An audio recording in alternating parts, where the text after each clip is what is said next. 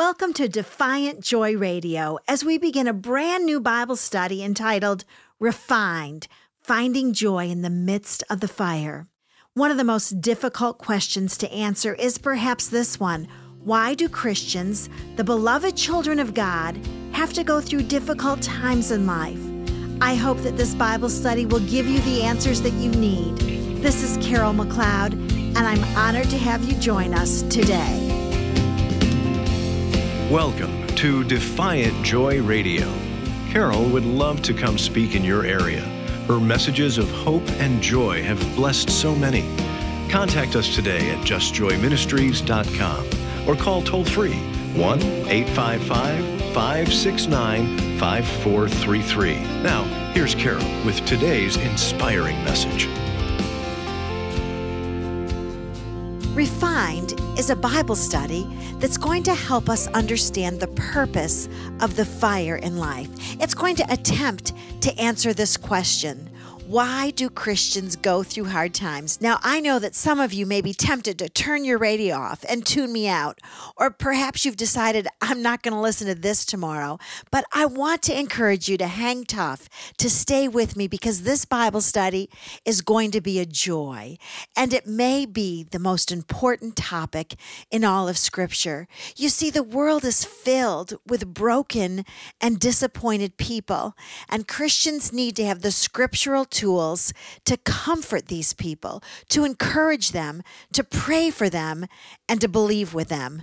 This Bible study, refined, is going to be practical, biblical, helpful, and hopeful it's also going to ask some difficult questions. Does God send hard times? Or, or maybe God allows hard times? Will God ever intervene in our hard moments in life? I want to start with the basics. I want to start with just the fundamental concepts of our Christian faith. There was a great German theologian by the name of Karl Barth. When asked by a seminary student, what is the greatest theological truth? Do you know how Karl Barth answered this question? He responded by saying, Jesus loves me, this I know, for the Bible tells me so. All of our questions must go back to this simple truth Jesus loves me. God is good. It's in the Bible. So today, let's start by attacking two different questions. What is a trial? And who is God? I believe that a trial is any circumstance or event in life when your instinctive, reflective response is this Oh no, not this. Do I have to go through this? And then there are different levels of an oh no, not this. And I've categorized them by first, second, and third degree burns. First of all, going through a fire and experiencing an oh no, God, why do I have to go through this? Of the first degree might be a situation like this. You're backed up in bumper to bumper traffic. You're late for work on the day of a very important meeting that may determine your future with your company, and you cry out, Why, God? Why do I have to go through this? Or what about this first degree burn? You gain back the 20 something pounds that you diligently lost last year before your high school reunion. And again, you might say, Why, God? Why do I have to go through this? You know, all of those first degree burns may bring forth issues of frustration and certainly disappointment, but let's face it, they are minor irritations and barely cause a blister in the larger scope of life. And then there are what I call second degree burns. Perhaps this would be categorized as a second degree burn. Your husband lost his job after working 30 years for the same company, and you cry out, Why, God? Why do I have to go through this? Perhaps one of your children breaks an arm during the last play of the last game of soccer season. Why, God, why do we have to go through this? Now, second degree burns cause a much deeper trauma than do first degree burns. The pain is longer lasting and the cure is more difficult to find. However, in most cases, the flames of this type of fire that cause second degree burns are not life altering. And then there are the dreaded third degree burns. Your spouse of over a quarter of a century has just informed you that your marriage is over. Why, God? Why do I have to go through this? The doctor has just informed you after a relentless battery of tests that you will never be able to bear children. Why, God? Why do I have to go through this? Maybe this is your scenario. Being an only child, you've cared for your elderly parents by yourself for years. The doctor has just informed you that your beloved mother has been diagnosed with Alzheimer's disease. Why, God? God, do I really have to go through this?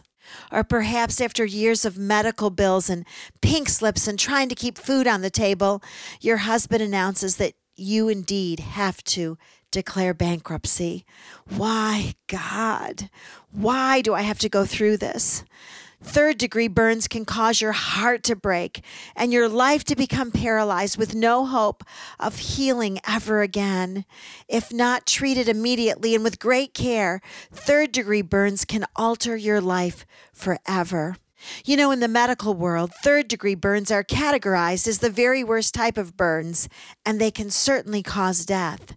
However, in the world of spiritual pain and human emotional suffering, there is a fourth type of life burn.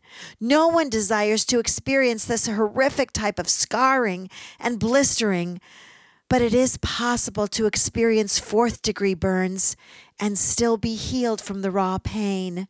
What is a fourth degree burn? Well, it's when your child is diagnosed with a fatal and fast growing brain tumor. Why, God? Why do I have to go through this? Or your parents have just been killed in a horrific car accident. Why, God? Why do I have to go through this?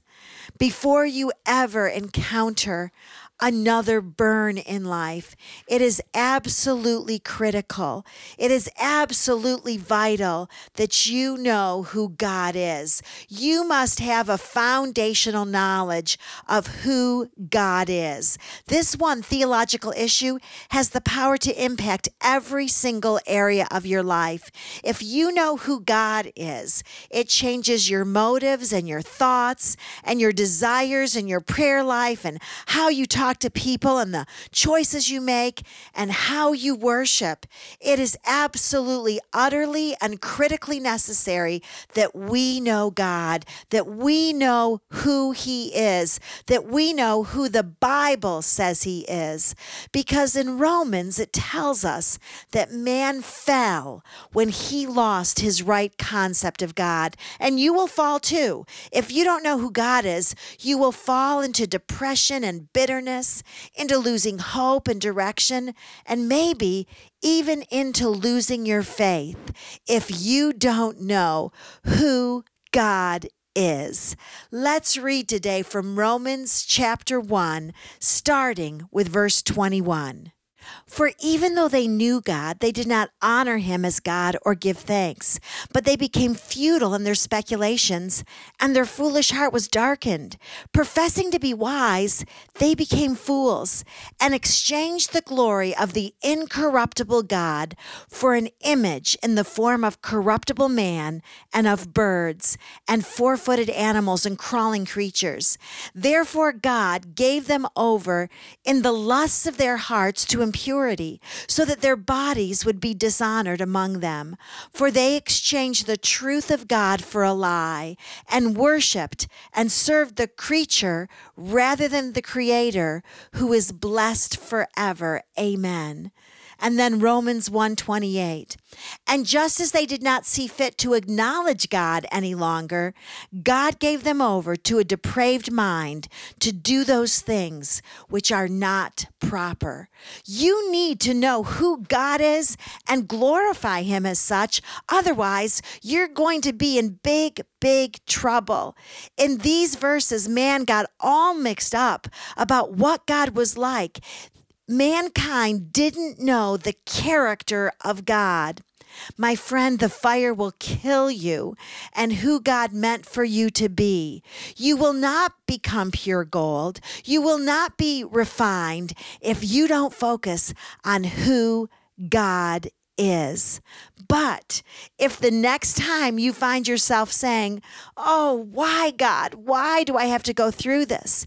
If your second thought is about God and who He is, it very well could be your finest hour.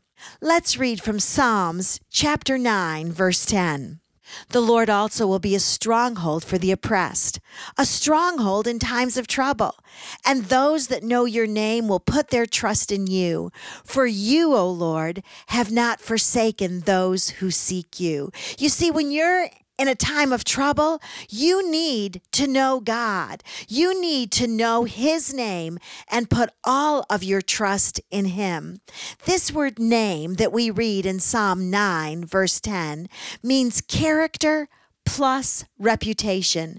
If you know who God is, you will have confidence in Him even during the Oh no, please God, not this days of life. But if you don't know who He is, you won't have faith in Him. You know, I know many, many people who cry out, Oh God, during a trial, but they don't know His character or his reputation. Let's find out how the Bible describes the Lord. Psalm 25, verse 8 Good and upright is the Lord. Therefore, he instructs sinners in the way. Jeremiah 33 11. Give thanks to the Lord of hosts, for the Lord is good, for his loving kindness is everlasting. Psalm 16 2. I said to the Lord, You are my Lord. I have no good beside you. Do you see a theme developing in every verse that we have read so far that describes the nature and the character of God? He is described as good. God is good. There is no bad in him. I hope that you'll join me tomorrow as we continue the study of the name, the nature, and the character of God. But for now, I want you to remember that God is good all the time. He is good, He does good, and He is working all things together for your good. The Just Joy staff would love to hear from you. Please call us at 1 855 569 5433. That's 1 855 JOY LIFE. Or simply go online to justjoyministries.com. Whether you want to live above the ordinary or learn to worship God even during hardships, Carol has great teachings to help you every step of the way.